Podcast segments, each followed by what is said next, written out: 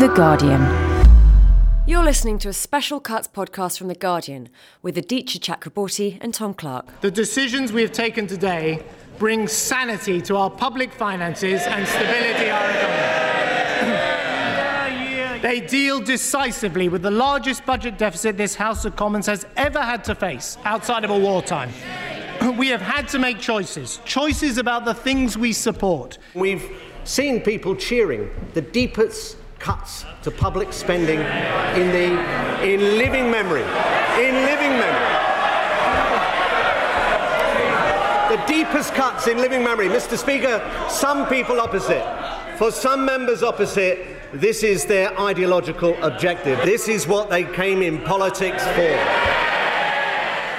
In the studio, we have Polly Toynbee, William Keegan, Nils Pratley, and Patrick Butler. So, Polly first. We knew there were going to be cuts. What does the shape of those cuts tell us about the contours of David Cameron's Britain? They're very conservative cuts indeed. They're cuts that really won't affect people much who live in conservative areas, the people that Conservative MPs represent. The people who will really suffer are the people whose votes are stacked up in Labour seats. It's an extremely political budget. Uh, you're going to get perhaps 70% of people, people who haven't got children, people who are on middle incomes and above, who are hardly going to be affected. I don't think we'll hear so much about the squeezed middle the real hit has been in the bottom 30%, who are solid Labour voters if they vote at all. And as Mrs Thatcher always said, you could ignore them. And what about Clegg's um, fairness test and all of that? Is he in tatters? I think we'll find as we unpick this day after day over the next week that it will become more and more apparent how unfair it is.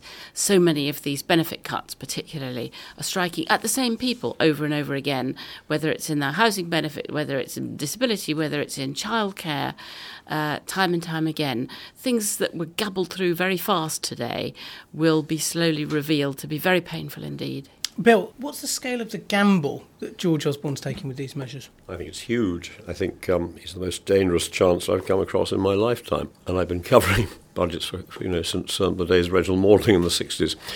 He's a man who exaggerates grossly. He's compared our problems to those of Greece you know, we have a 14 year average maturity on our debt. The Greeks didn't know what they were going to do in about three weeks' time.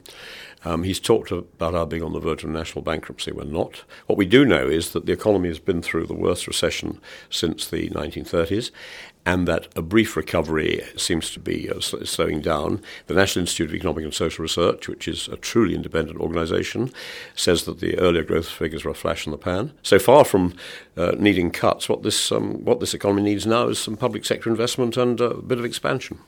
Uh, Patrick Butler, one of the things that we heard from George Osborne before the spending review and during the actual speech was how many departments have been ring fenced or protected in some way apart from health and international development, which we know are being protected from the Axe, which are the biggest losers? Well, it's invidious to talk about losers because there's a lot of pain being shared across those departments. But I think it's pretty clear that the big, big loser is uh, Department for Communities and Local Government. Their budgets have been absolutely shredded. We're talking about 50% off, uh, off one half of their budget, and their capital spend is absolutely shredded too. What that means is that local government is effectively going to be the, the organisation which rations and doles out the pain. The pain has effectively been outsourced to local councils. The good news for councils is they can decide what they're going to spend this money on. Lots of uh, the ring fenced grants that came from the centre have now been passed on to them. They've been given more freedom to choose what they spend the money that they have on. The bad news is it doesn't have any more money. Nils Pratley, final question in the first round to you. The whole point of this huge retrenchment in public finances, we're told, is to placate the markets.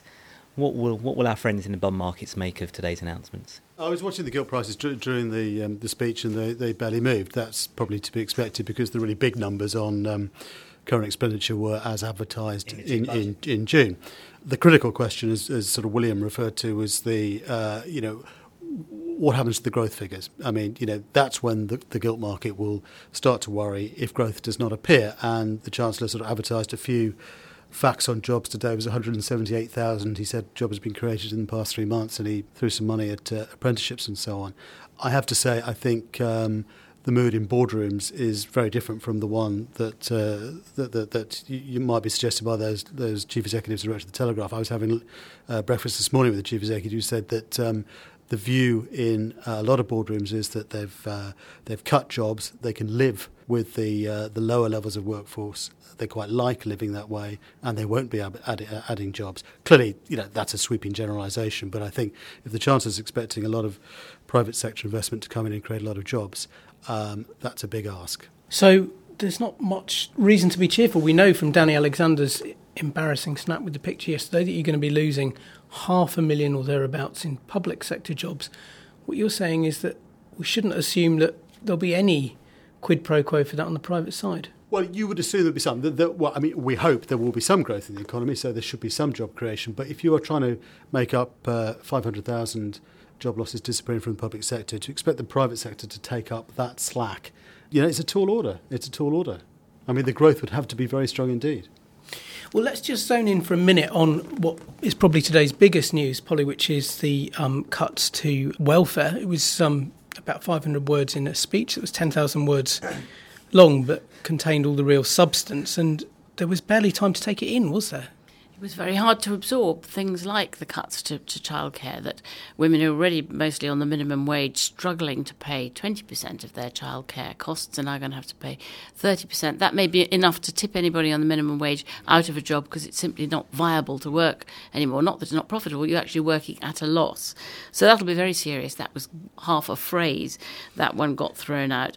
Um, Meanwhile, they're freezing this working tax credit that's meant to bribe you to get a job in the first place. Yes, I mean, how are they going to bring the sums together to make it always worth somebody's while to work while you're doing those two things is absolutely puzzling. I can't see how you can do that because both of those were brought in as work incentives, mm. deliberately for people who do work, not for the workless. I think what's happening in local authorities, I mean, Eric Pickles sent out a letter saying, You're all free, we've got no targets. He sent out a, a letter this week saying, This here's the good news, no targets, whatever. So things like Sure Start, when they say, Well, the funding's frozen, but uh, it's preserved, it's not preserved mm. because it's not a statutory service. These local authorities, KPMG today is saying that some of them will fall over, uh, will go bankrupt. Uh, these local authorities simply won't be able to choose. It won't be freedom. Things like Sure Start will be cut in places that are really hard pressed because they have to pay for child protection and they have to pay for the critical old age pensioners who are very frail indeed. I mean, Patrick, perhaps the most striking single announcement in there, certainly the biggest number they got out of welfare, was on disabled people, the thing that's nowadays called employment and support allowance, used to be called invalidity and incapacity benefit. That is just going to stop if you're someone who is disabled and is married to someone who has a job? Do you think there'll be um, wheelchairs in Downing Street? Well, I certainly hope so. And I have every confidence in the disability movement to fight these. I mean, they're very active and they're very uh, vocal movement. Um, I think one of the things it, it sends a, a, very strong message out to uh, disabled people is that the some of the things that uh, they've got used to, which is the idea that they of independent living, that they can be helped to become economically active, part of society, fully functioning members of the economy it's very much undermining those messages. William Keegan, let's bring you back in. One of the things that uh, George Osborne has always given as kind of his economic philosophy is that the public sector is crowding out the private sector, and if you hack back the, the public sector, then the private sector will flourish. L- listen to his speech this afternoon. Did you, what did you make of that? During boom times, it's possible that the public sector does crowd the private sector out, but it doesn't crowd it out at a time like this. And I find it interesting that the, um, as you know, one or two journalists have looked at the companies behind the uh, individuals who wrote to the Telegraph earlier this week, and they've been um, declaring people redundant. They're not looking for jobs. Now, people say, okay, it's the, it's small businesses.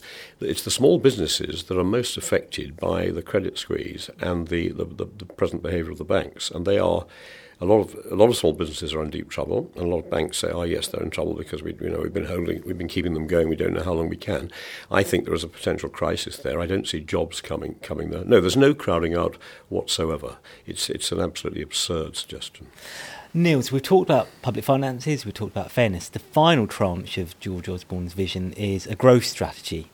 How convinced were you by his growth strategy? Um, well, I'm not sure what it is. What what what, what the um, the growth strategy? I mean, the, the growth strategy is is to expect the private sector to come in, and bit of infrastructure investment, some greenery. Yeah, I mean, I think he, I mean he talked. Um, he devoted um, quite a number of minutes at the end to naming the number of roads that would be widened and The extended, and the bridges that would be built. But the, I mean, the capital spending numbers were, were actually going down. I mean, you know, there is a cut in capital spending. I mean, you can name all the projects that you are constructing, but it doesn't change the fact that capital spending is going down. Soon before the spending review, Ed Miliband made his first really big decision as Labour leader in appointing Alan Johnson, an economic novice, I think he'd admit, as uh, his shadow chancellor. He's just had his first outing. Polly, did he catch a glimpse? Did you see how he did? I thought he was brilliant, actually, because whoever takes that job never never actually produces the figures on the day. You can't be expected to. You have a sort of ready-made speech anyway, and I thought he was very good. He had extraordinary confidence, aplomb, politeness, a wit, and it seemed to me that he made George Osborne look small and mean. Did he do better than Ed Balls would have done, Yvette Cooper?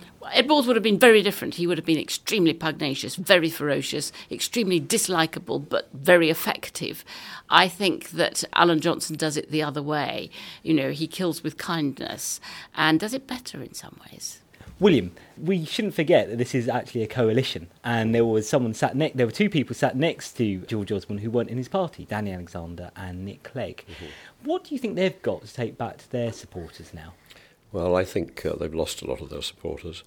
But it is interesting that there's been some public misunderstanding about Nick Clegg. Nick Clegg was associated with the uh, orange papers that the Liberals produced some years ago. And Nick Clegg has been way to the right of his party for a very long time. So you're getting, uh, he dissembled during the campaign, disgracefully, in my opinion. Uh, but now um, I'm, not, I'm not surprised he's going along with this if you look at his record. Danny Alexander, just, well, you know, due respect, just seems to be um, out of his depth. Nils, how long do you think it will take before we see the economic impact of the kind of measures that are announced here? Will it be as soon as this time next year? Will it be sooner?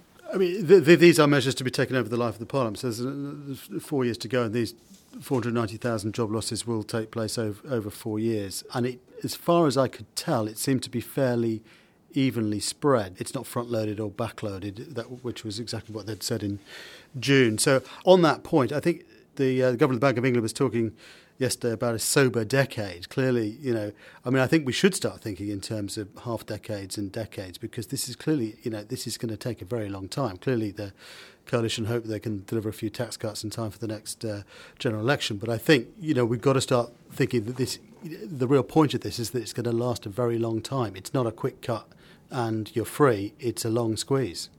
So we've got a little bit of a wait till we know whether Labour will be wheeling out posters in a few years' time saying the coalition isn't working.